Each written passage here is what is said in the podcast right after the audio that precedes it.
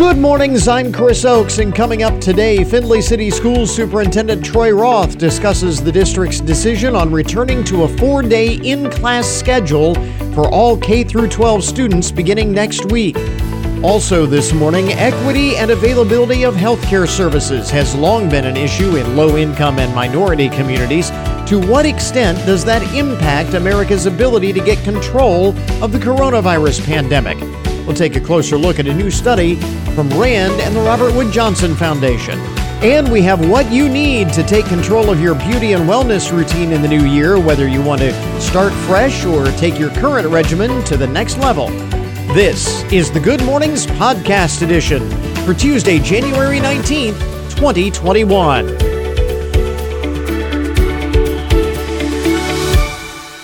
WFIN News, I'm Matt Demchek. The WTOL 11 First Alert forecast is calling for partly sunny skies today and a high of 33, partly cloudy tonight, a low of 22. The state has created an online tool allowing people to look up locations where the coronavirus vaccine is available. The new vaccine location tool comes as Ohio is set to begin offering the vaccine to people 80 and older beginning this week. Hancock County health officials are asking people to be patient as vaccines are in short supply. We have a link to the vaccine locator on our website, as well as information about registering for the vaccine. Concerns over violent protests at the Ohio State House on Sunday faded as a small number of armed but peaceful demonstrators were considerably outnumbered by state troopers and National Guard members. Republican Governor Mike DeWine said he was pleased with the outcome but stressed the state's concerns over protests aren't over. State officials previously said they believe protests could continue at least until Joe Biden's inauguration on Wednesday. Daniel Barnett, ONN News. And the Ohio State House will remain closed through Inauguration Day on Wednesday. The Hancock Park District has broken ground on a new wetlands restoration project at Oakwoods Nature Preserve in Findlay. Once it's done, it'll filter water, allow water to settle before it runs into Orange Run, which is a tributary of the Blanchard River. The Park District's Chad Carroll says wetlands reduce the amount of nutrients in water that flows into the state's waterways and that will improve water quality and prevent harmful algae blooms. Get more on the Wetlands Project, including video from the site on our website. Justin Fields is heading to the National Football League after two seasons as Ohio State's starting quarterback. Even with just two years at OSU and one season shortened, uh, shortened due to COVID, Fields still became one of the best quarterbacks to ever put on an Ohio State jersey. He's expected to be one of the first players taken in the NFL draft in April. Some good news, however, for Buckeye fans. Wide receiver Chris Olave has decided to stay at Ohio State for his senior year. Get more news online anytime at WFIN.com. I'm Matt Demchek with 1330 WFIN and 95.5 FM. Today is, let me see here, Brew a Potion Day. Brew a Potion Day today. That sounds very ominous. It is also Good Memory Day. Uh, think back, got to think real hard on some of the good memories back before the pandemic. we had good things worth remembering. Good Memory Day, Gun Appreciation Day today, National Popcorn Day. It is Rid the World of Fad Diet and Gimmicks Day, Tin Can Day, and it is World Quark Day today, celebrating quark, which is a fresh dairy product that is part of the acid set cheese group. I can't say that I've ever had quark that I know of. It says it is a soft, white, and fresh dairy product that provides an alternative to soft cheese or yogurt. It is made by warming sour milk until it curdles and then straining it. And now I know why I've not had quark before. It's, it just doesn't sound real appetizing to me. I, but what do I know? Um, some of the uh, most uh, interesting buzzworthy news stories of the day. We're getting more details on President elect Joe Biden's inaugural festivities tomorrow. And obviously, uh, a lot of the traditional pomp and circumstance surrounding the inauguration will not be happening this year.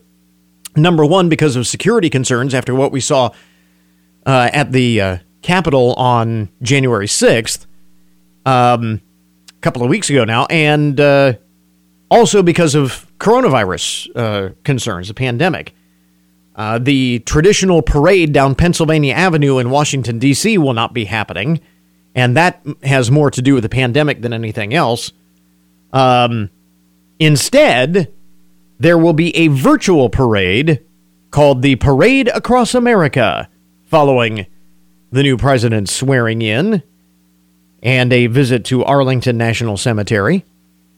Uh, they'll lay a wreath at the tomb of the unknown soldier.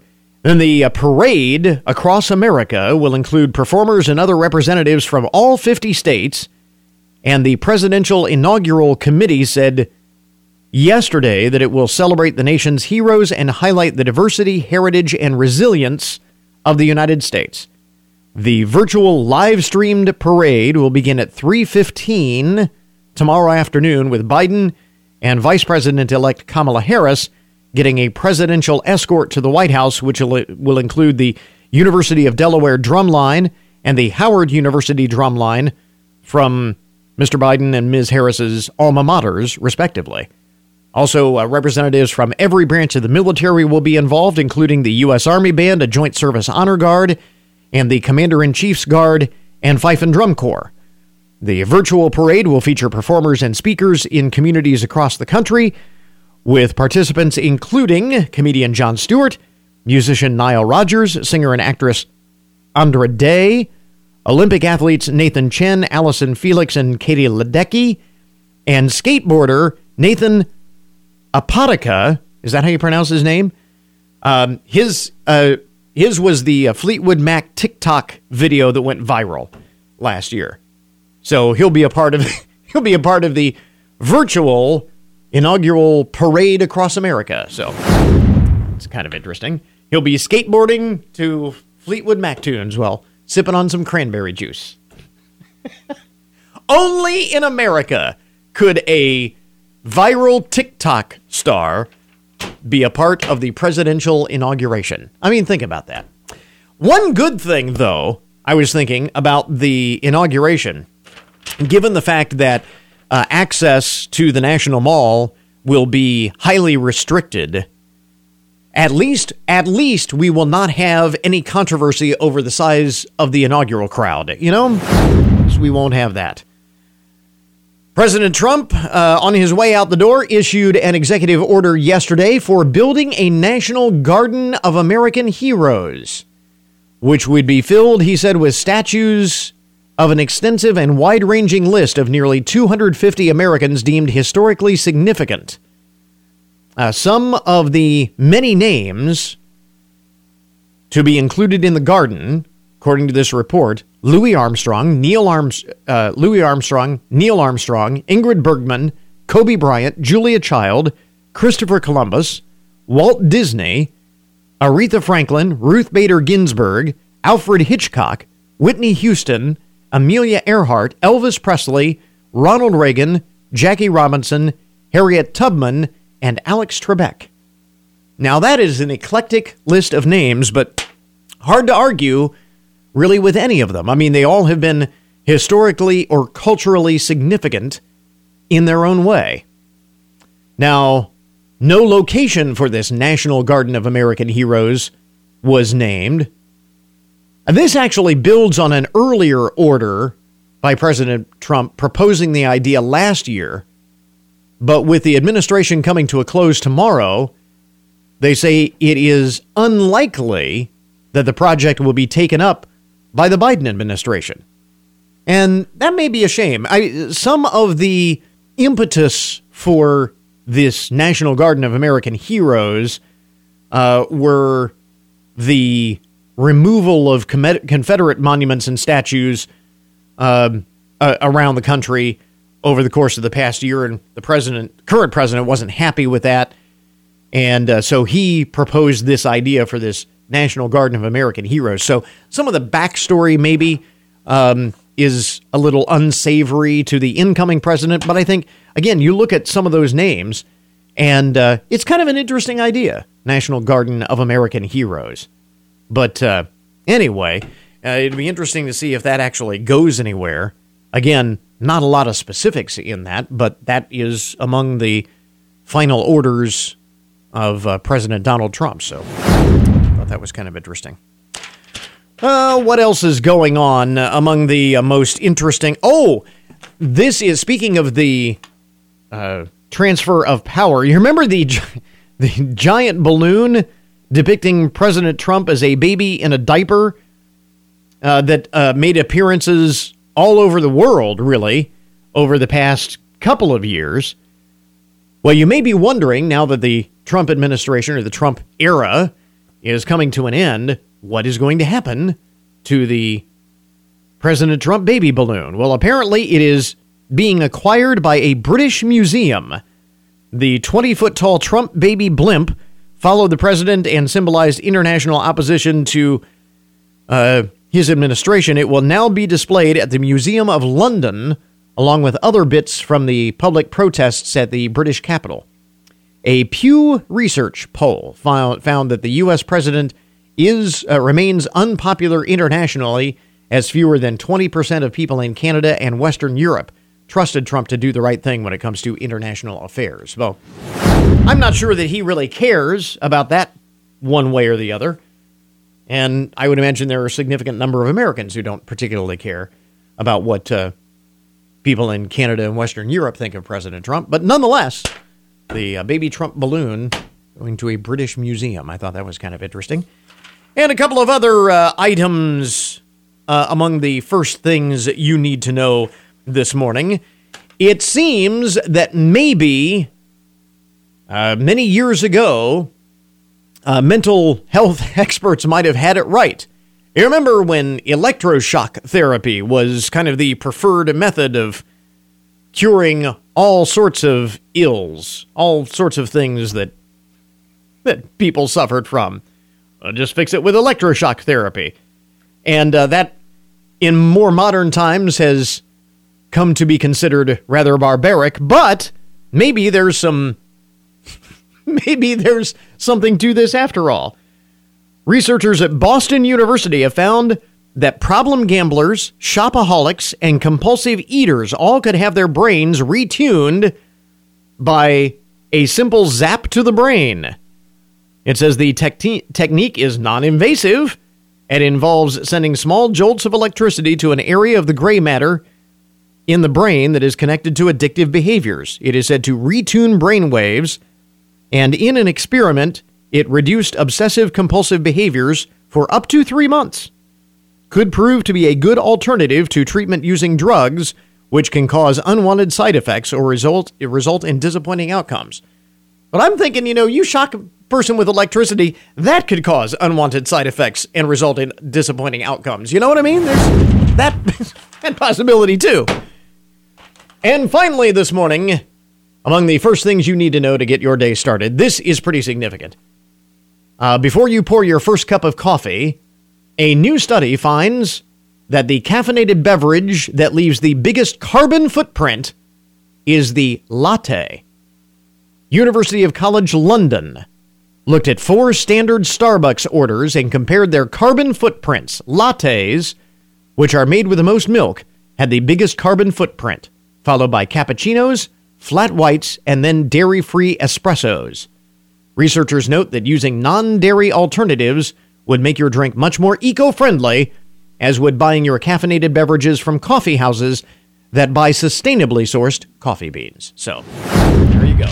If you were concerned about the your carbon footprint, but I know most people are probably say, just give me my caffeine. I don't really care. There you go.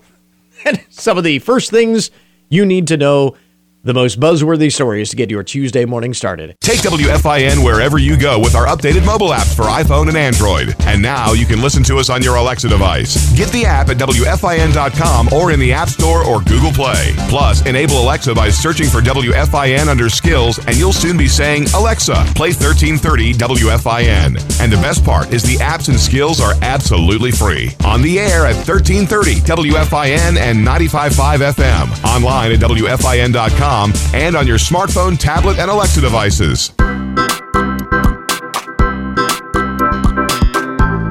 Now, our cover story this morning, earlier this month, the Findlay City Schools announced that beginning on Monday, the district would return to a four day in class schedule for all K through 12 students. And joining us is Superintendent Troy Roth.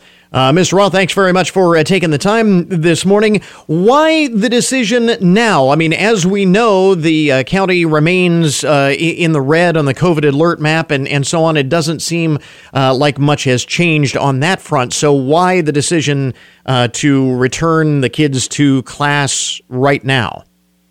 Well, good morning, Chris. Thanks for having me. I appreciate the opportunity to talk with you. several several factors went into that decision one being the study conducted by the Ohio COVID 19 evaluation team. Uh, and in that study, which the governor announced in December, uh, that no discernible difference in the risk of, of contracting the coronavirus uh, mm-hmm. for those in close contact with COVID positive person in a classroom and those who were further away. Uh, so the close contact and, and the quarantine uh, guidelines have changed. Uh, where students who are now deemed a close contact can still attend school, can still ride school transportation. Uh, so, so that uh, keeps more kids in school and keeps them safe.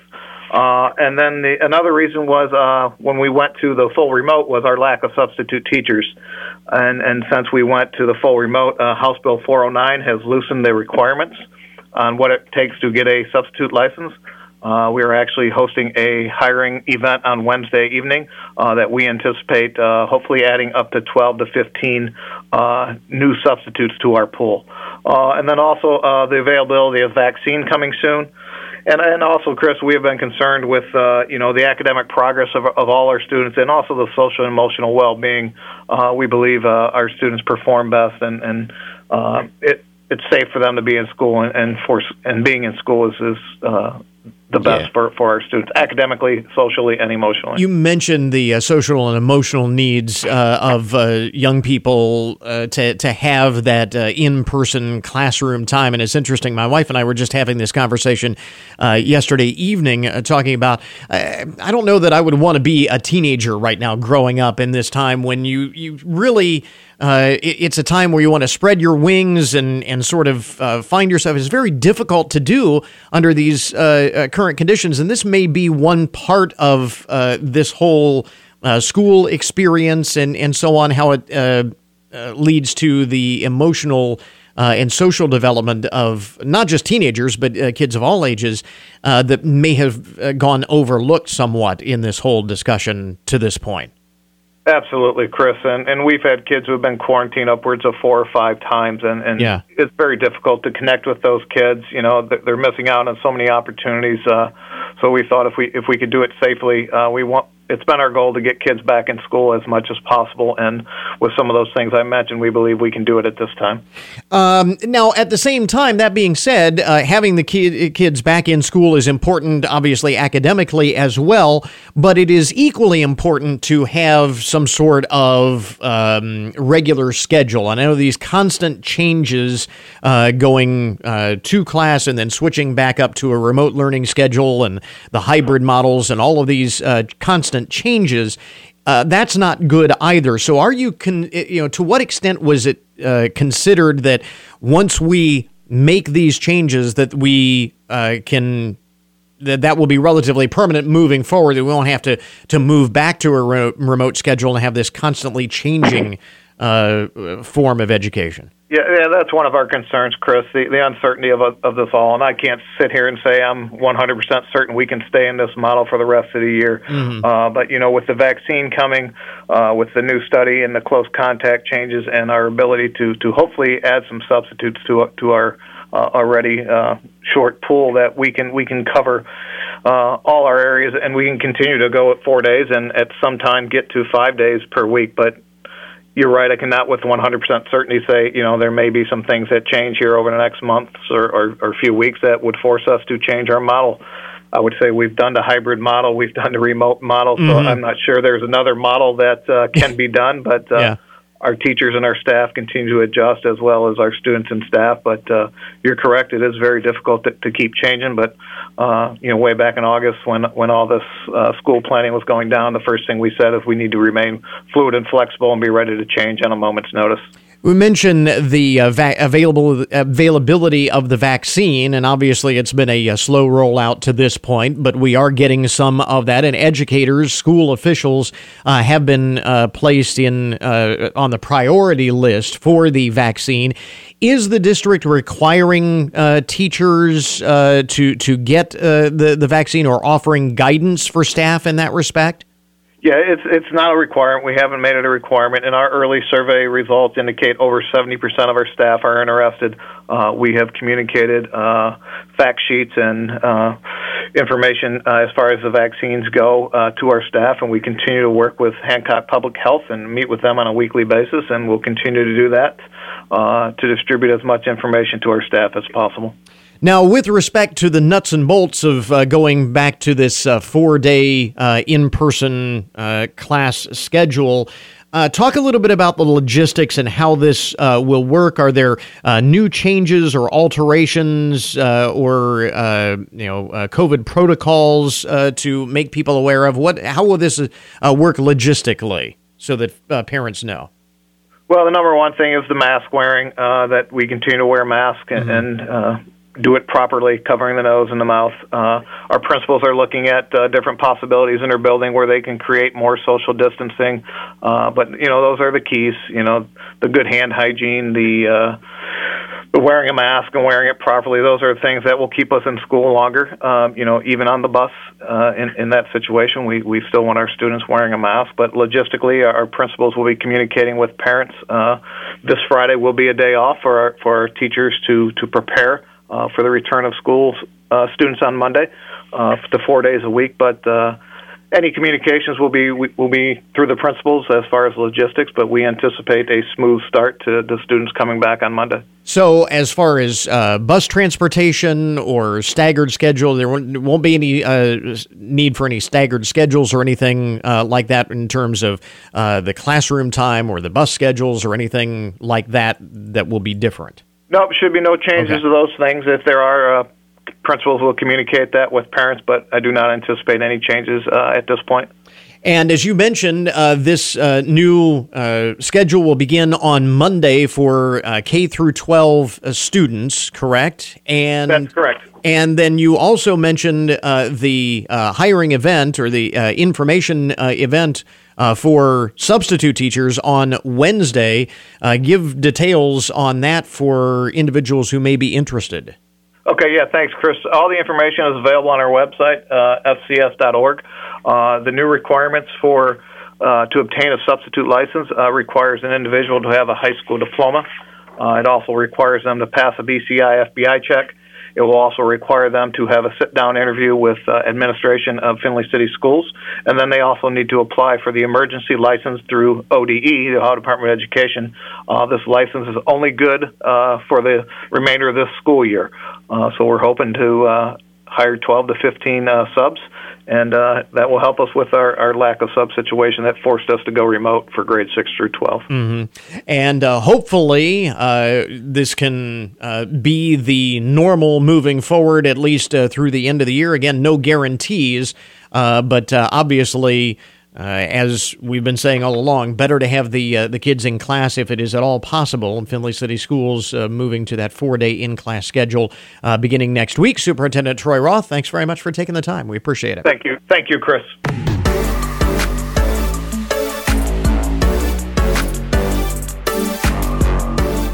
It is well documented that we have a healthcare gap in this country that runs largely along income and racial divides. Those in poorer, Prominently minority communities have less access to both routine and acute care and worse outcomes across a broad range of medical conditions.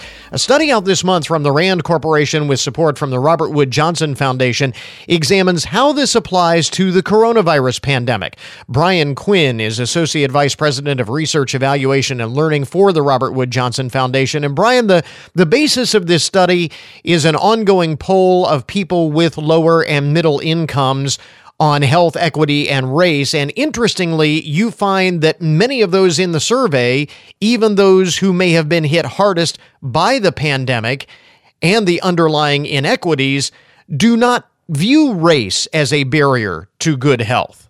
That's right, Chris. Uh, we were surprised that uh, despite the disproportionate effect of the pandemic on Black and Hispanic Americans, and despite uh, everything that our country has been through over the last year, whether it was George Floyd or the Black Lives Matter protests, uh, the majority of Americans don't see systemic racism as a barrier to good health.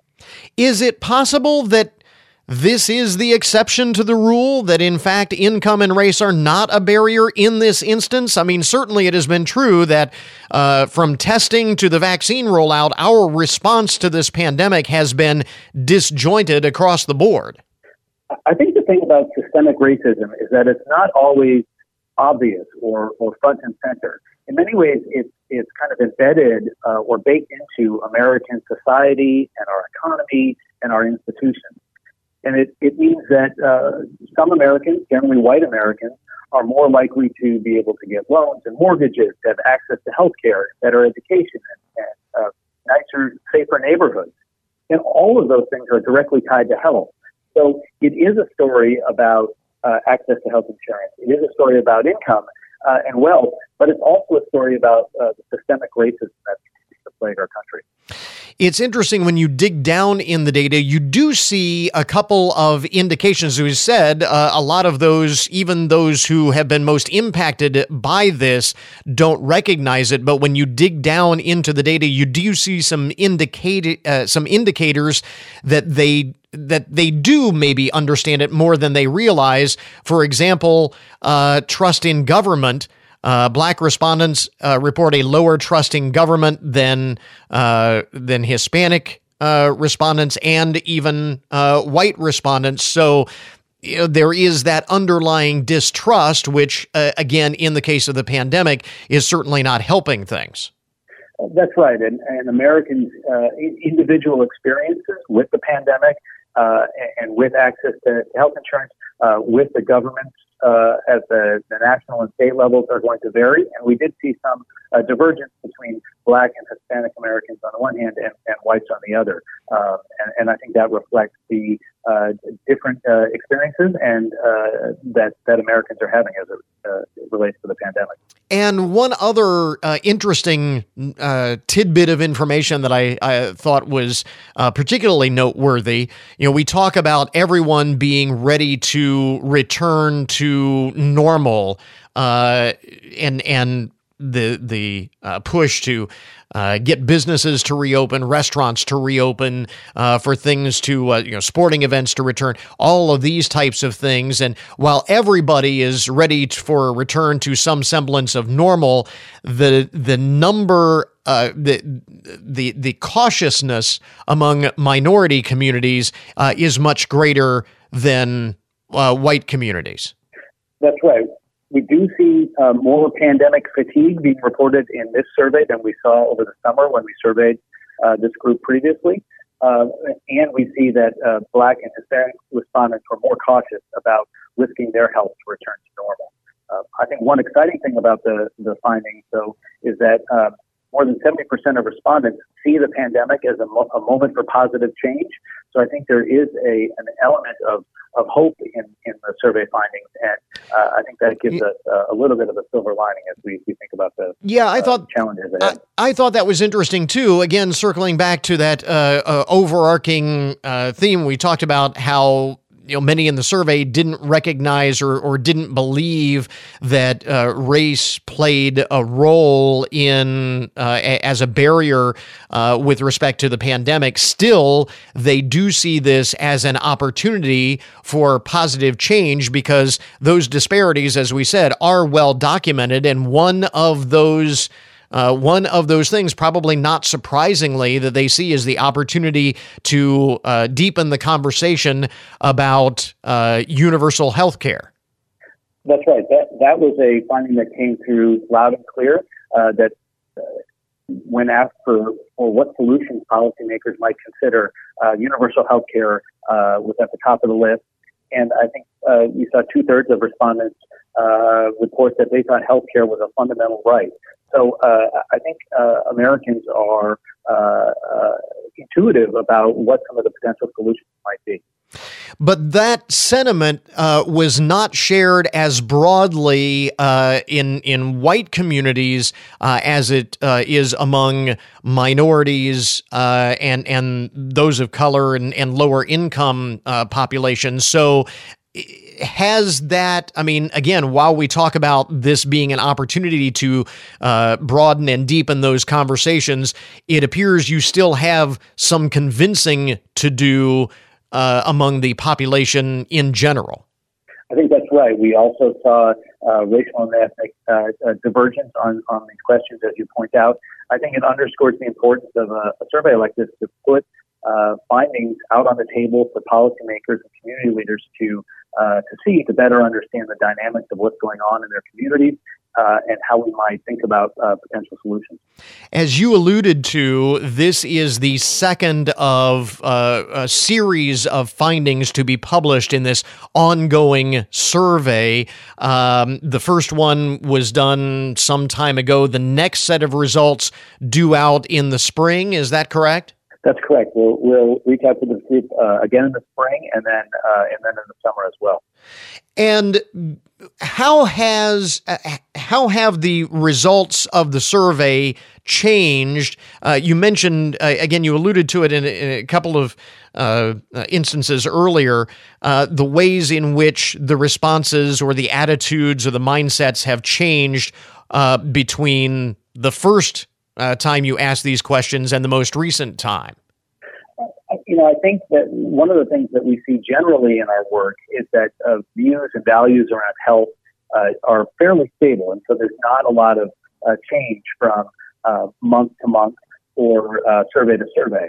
But we are in an unprecedented time uh, we did not see a huge change between uh, uh, the summer and the fall on some of these key measures. But I do think we anticipate uh, more significant changes coming this spring as the vaccine rollout ramps up um, and as people's experience with uh, the pandemic as it relates to the vaccine uh, really shifting in the, in the. That is certainly a good point. It will be very interesting to follow as this uh, survey, this ongoing survey, continues to collect data. Again, Brian Quinn is Associate Vice President of Research, Evaluation, and Learning for the Robert Wood Johnson Foundation. They, along with the RAND Corporation, uh, with this ongoing study of the response to the pandemic and how it is influencing perceptions of the healthcare gap uh, in this country. And I'm assuming uh, folks can learn more about this report on the on your website, correct? Yes, we have a full report with lots of in-depth findings, and I would encourage uh, uh listeners to uh, follow up and and uh, take a look themselves. And we will link up to that on our webpage as well if you want to dig down deep into the numbers. Brian, thanks very much for taking the time. We appreciate it. Thanks for having me. We interrupt this program to bring you a broken news alert. Today's report on the odd and unusual side of the news is brought to you as a public service, more or less, of Hancock County Veterans Services. This is a story that just leaves you shaking your head. And I know they all do in the uh, broken news, but especially in this case. This is a story out of uh, Birmingham in the United Kingdom. Lisa Boothroyd was left with a mouthful of chemical burns after she mistook a box of fireworks for candy. How does someone do this, you ask? How do you mistake a box of fireworks for candy? Uh, in describing the incident, she said, quote, I remember the moment I crunched down on a handful of the sweets, or what I thought was sweets, and instantly felt explosions in my mouth she said. I felt a burning pain straight away. I could just hear her saying that in their British accent. I felt a burning pain straight away. I didn't, didn't do a British accent, but uh, the 48 year old shared that she found the box of Fun Snaps at a local cost cutters store in the candy aisle. It was in the same vicinity as like the lollipops and other treats, which led her to believe that she had picked up a box of snapping candy. Seeing what a hazard this could be to others, a spokesperson for the store tells news reporters that the fireworks would be removed from the candy section. That's probably a good idea. But at the same time, I can see I can see where there might be some confusion initially, but at the same time, you would think that when you open the box, you would see that these no, these are not candy, but probably should not be in the candy section nonetheless. Good idea all the way around. Elsewhere in the broken news this morning, a helpful tip if you are considering a life of crime, it is a good idea to be able to drive, to actually drive the getaway vehicle that you choose. A 19 year old woman from Pennsylvania accused of stealing cigarettes and Mentos from a local gas station convenience store in Hellertown before trying to flee in an ambulance. Police say they stopped the uh, young lady, uh, Antoinette uh, after she got out of the ambulance that she could not drive. Hopped in an ambulance, steal the ambulance as a getaway vehicle, realized she could not drive it. And a, a store uh, employee identified her as the thief. She was detained. She faces several charges, including felony counts of robbery and attempted grand theft auto. Attempted auto theft.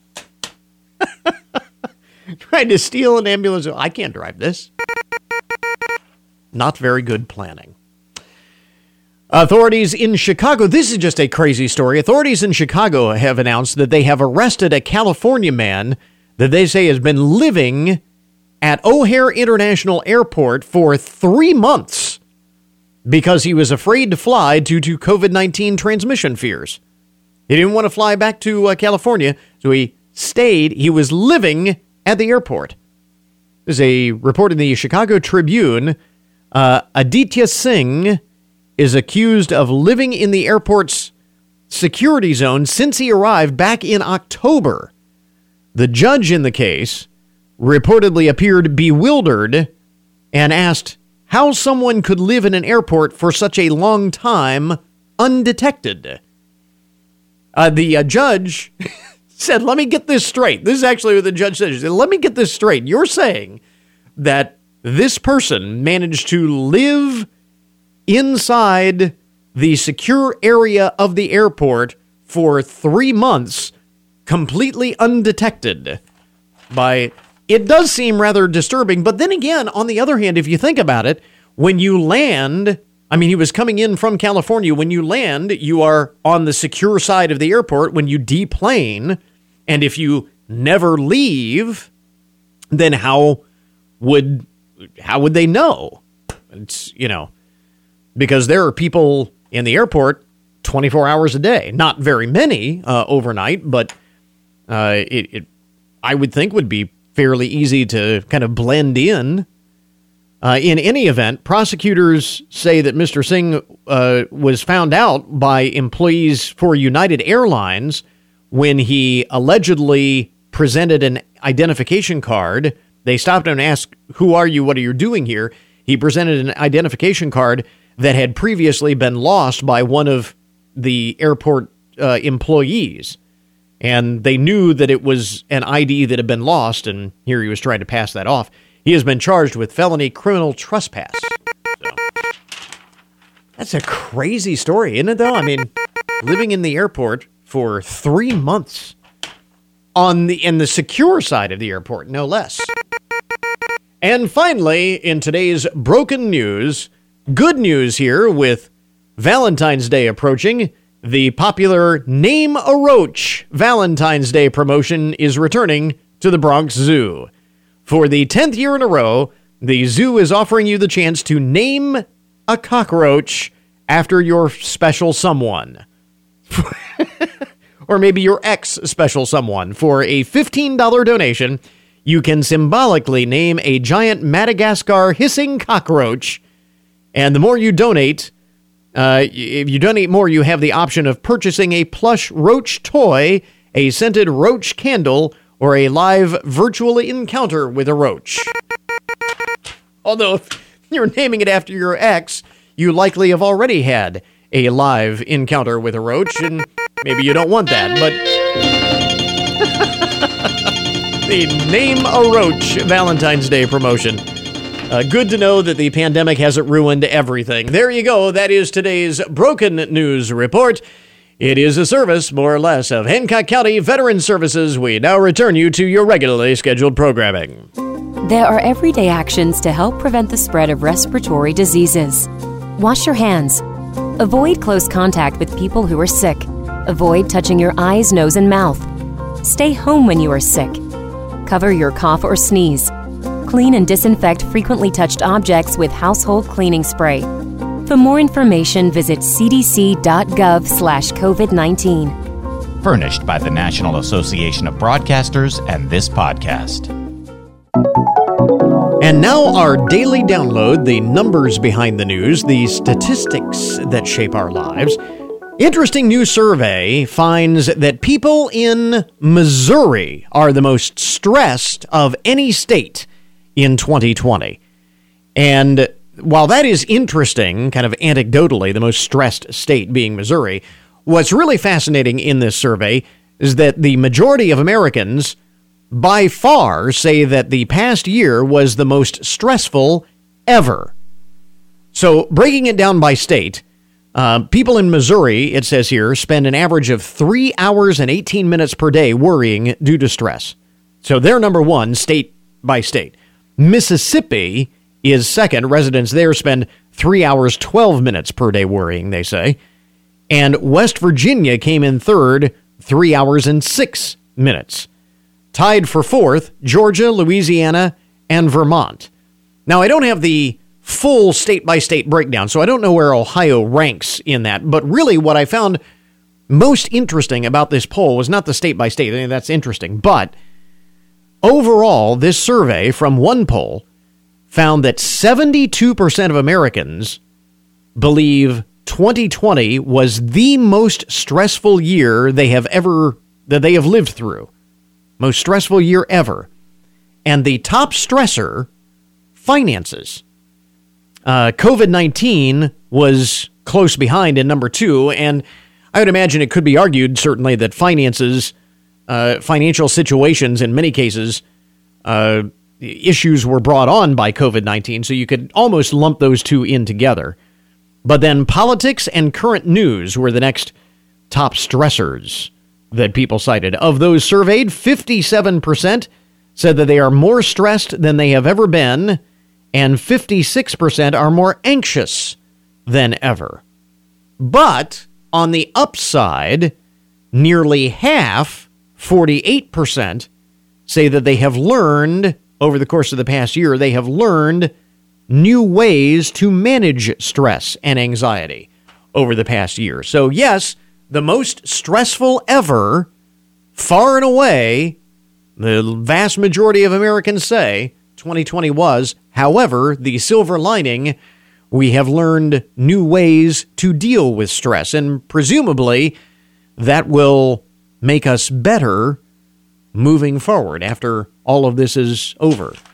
At the other end of the spectrum, just in case you're interested, or just in case you're curious, the least state uh, stressed state, Iowa, uh, is at, at the very bottom, the least stressed state in the nation. So I don't know what they're doing in Iowa, but whatever it is, they got it figured out apparently. We're talking New Year's resolutions once again this morning and whether uh, that means launching a new beauty and wellness routine or looking for ways to take your current one to the next level. Beauty and wellness expert Grace Gold has what you need to have you looking and feeling your best this year. And Grace, first of all, thanks for uh, joining us. Happy New Year. What is your top tip for keeping those New Year's resolutions? Because you know, we we do this every year. We make these uh, grand pronunciations, and then a couple of weeks in, we start to uh, leave them by the wayside. So, what is the top tip for actually sticking to those goals? Sure. Well, Happy New Year, Chris. You know, I think if you want any hope to keep those resolutions, you've got to make them fun. And if you're like most people, getting active is really at the top of that resolution list. So a way that I have made it fun is there's the Fitness Boxing 2 Rhythm and Exercise game for the Nintendo Switch system, where fitness really meets fun. These are personalized workouts set to a full roster of upbeat chart topping tunes. You get a high energy workout that'll have you jabbing, uppercutting, dodging, and more from the comfort of your home. So this is a great way to get in that guided workout and track activity on your own or you can even grab a friend and work out in two player mode. So it's just a fun way to get moving this time of year. That's a good point. They always say that uh, you're more likely to stick to a resolution, particularly a fitness res- uh, resolution, if you have a buddy. So uh, get a buddy and get moving. Okay, so what comes next after that? Sure. Well, when it comes to looking and feeling great, taking proper care of your hair should be high on the list this time of year. I've got a couple of suggestions. The first is OGX Extra Strength Frizz Free and Keratin Smoothing Collection. This brings salon worthy strength, smoothing, and style with five benefits in just one bottle. The line includes shampoo, conditioner, Miracle Gloss smoothing spray for a rich, luscious blend that repairs hair, reduces styling time. It's infused with incredible ingredients like keratin, argan oil, and ceramides to really reinforce those strands, prevent breakage, reduce frizz, smooth hair, and add shine. I have been loving that. Another thing to keep in mind is, you know, the dry scalp, because a healthy scalp is also crucial for strong and beautiful strands. So to get to the root of it all, Neutrogena Healthy Scalp Hydro Boost Shampoo and Conditioner with hyaluronic acid is something that I've been using as well. Now, this helps boost scalp hydration levels and moisturize hair. They contain clinically proven pH balanced formulas to cleanse and moisturize your scalp without stripping the strands, which is so important this time of year. Now, all of Neutrogena Healthy Scalp products, they're not only great for that dry scalp and dry hair, but they are suitable for all hair types, including color treated hair as well. Anything else on that list to help us look and feel our best uh, in the new year? Sure. Well, no one wants muscle aches and pains to get in the way of their fitness journey. So after those tough workouts right now, I'm using Arnicare. What it is is a non-greasy, unscented, plant-powered gel that relieves muscle pain and stiffness due to minor injuries, overexertion, and falls. It also helps reduce discoloration from bruises. It's a plant-powered topical homeopathic medicine made from Arnica montana, which is a type of mountain daisy that's been used for centuries to relieve pain. I like the arnica gel because it quickly absorbs into skin, so it's not greasy or sticky. It has no added fragrance dyes or parabens either. So we've got fitness, we've got hair care, we've got skin care. Uh, do we pretty much have it covered here? You sure do. I All think right. that's got you covered. There we go. There we go. Uh, beauty and wellness expert Grace Gold with what you need to have you looking and feeling your best in 2021. Grace, where do we get more information on all of this? You can visit any of the brand's Facebook pages or home pages for more information. All right, very good. Grace, thanks very much for taking the time. Once again, Happy New Year. Thank you. Happy New Year. And that will put a wraps on our podcast for today. Thanks again to all of our guests for joining us on the program. Remember, as always, you can get more information about all of the topics that we talk about each day on the show at our webpage, goodmornings.net. Coming up tomorrow on the program, Findlay Mayor Christina Muryn will join us to share more information about her latest initiative, a newsletter to keep citizens informed about the happenings in local government. So until tomorrow morning, that is good mornings for this morning. Now that you've had a good morning, go on out and make it a good day. We'll catch you back here tomorrow.